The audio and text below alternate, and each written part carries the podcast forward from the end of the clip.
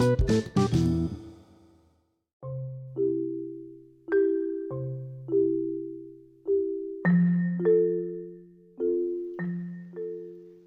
everyone, I'm Christine Nocas and welcome to the first episode of Economics and Politics podcast.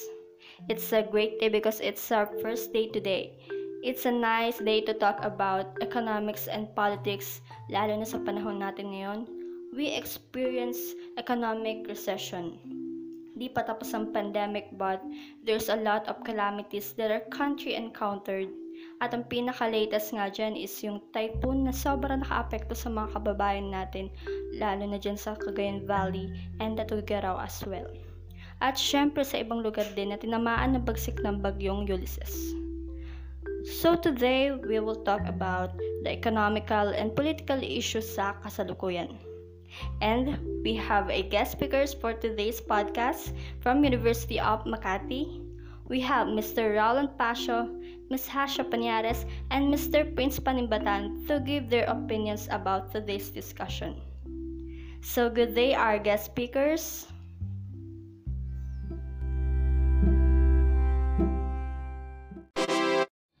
Good day. Good day.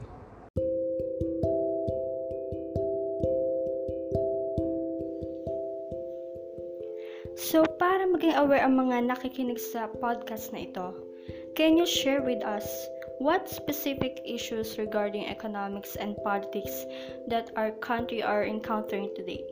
Ito'y para na rin sa awareness ng mga nakikinig sa atin.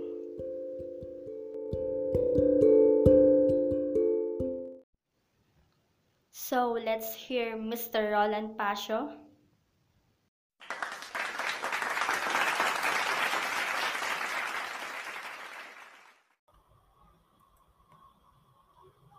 Thank you, Ms. Knuckles, for having me here for today's podcast. So, my opinion about economic and political issues in our country is there something lacking in our government, although they are doing their jobs and responsibilities respectively. I think the government is not well prepared for the upcoming problems, especially about coping with natural calamities. They focuses on other things that are not quite sensible and relevant for us. For my opinion, I think they have to be more focused on the most relevant issues in our countries. I really don't like what is happening currently in our country, especially yung mga or nabasa ko sa Twitter na laging trending about sa bangayan between the parties of the president and the vice president. We don't need people to lead us to be so toxic and negative. That is what I currently describe the face of the government right now. Nahati ang mga Pilipino na kung saan mas kailangan natin ang magkaisa so that we can face all together the better tomorrow that is waiting for us. If I'm going to describe the government right now in a set of words, the best set of words are, lahat sila'y namumulitika lamang ang pinaka-intensyon. That's all. Thank you. Pakinggan naman natin si Ms. Hasha Paniares.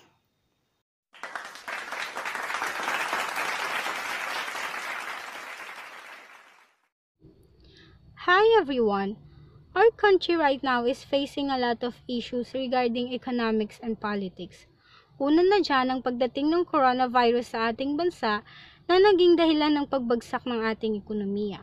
Sumabay pa ang pananalanta ng mga bagyong dumaan sa ating bansa.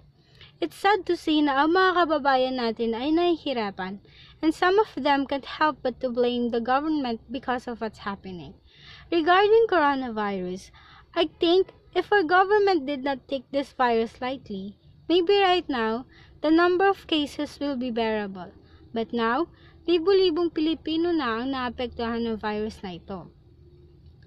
We cannot change the fact that our government right now is lacking something, and to my opinion, it's unity. Between our president and vice president, hati ang opinion ng mga Pilipino. It's weird to think na until now, para bang magkalaban pa rin silang dalawa which is wrong. Because they need to work as one to give the Filipino people a good governance. And also, let us hear Mr. Prince Palingbatan.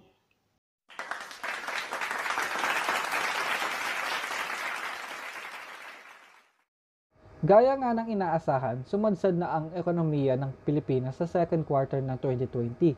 Bungsod sa apekto ng pagkalat ng COVID-19 sa bansa, bumagsak sa negative 16.5% ang ekonomiya ng Pilipinas mula April hanggang July, kasabay ng lockdown dahil sa pandemya.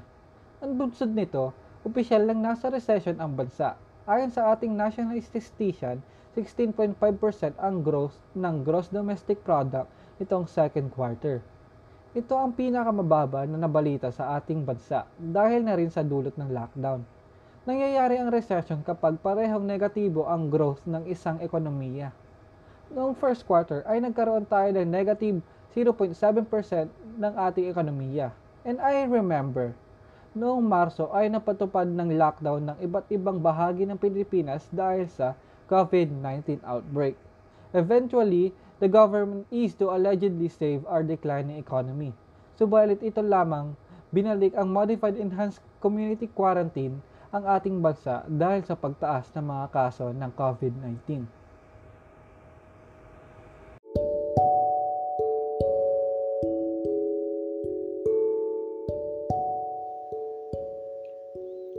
Thank you so much. So, the second and also the last question. Do you think that we can cope up o makakabangon ulit tayo sa kabila ng mga issues na kinakaharap ng ekonomiya natin ngayon?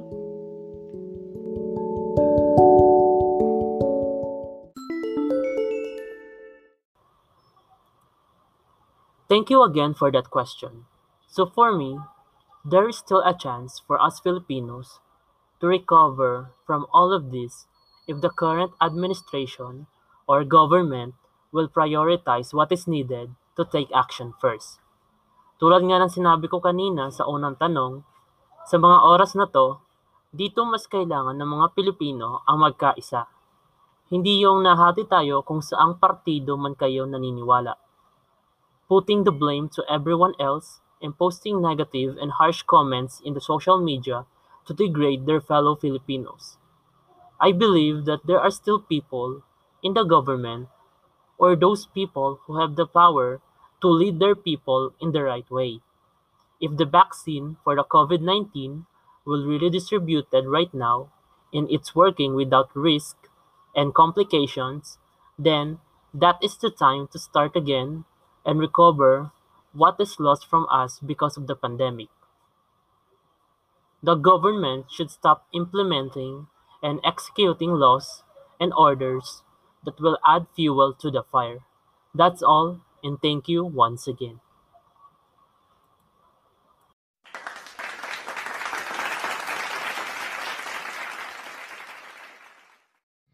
Regarding naman sa tanong kung makakabangon ba tayo, makakabangon din tayo. Philippines have been through a lot and still our country and its people are standing stronger and stronger. With unity and good leadership, our country will overcome these issues. We just have to be more wise in choosing the next person who lead our country.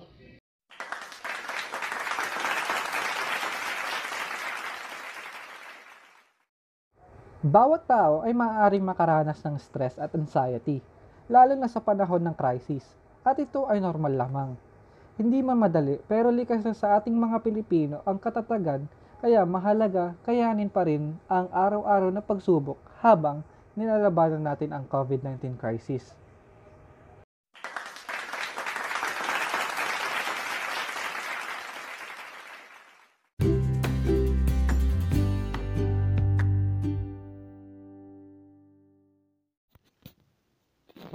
Thank you, our guest speakers, for sharing your opinions about the important issues in our country today. Thank you, thank you so much for your time.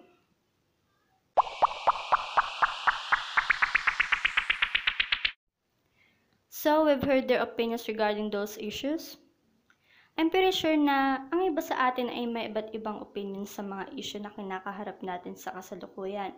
And we also have resolutions on our minds, but we're not in the position to fix that.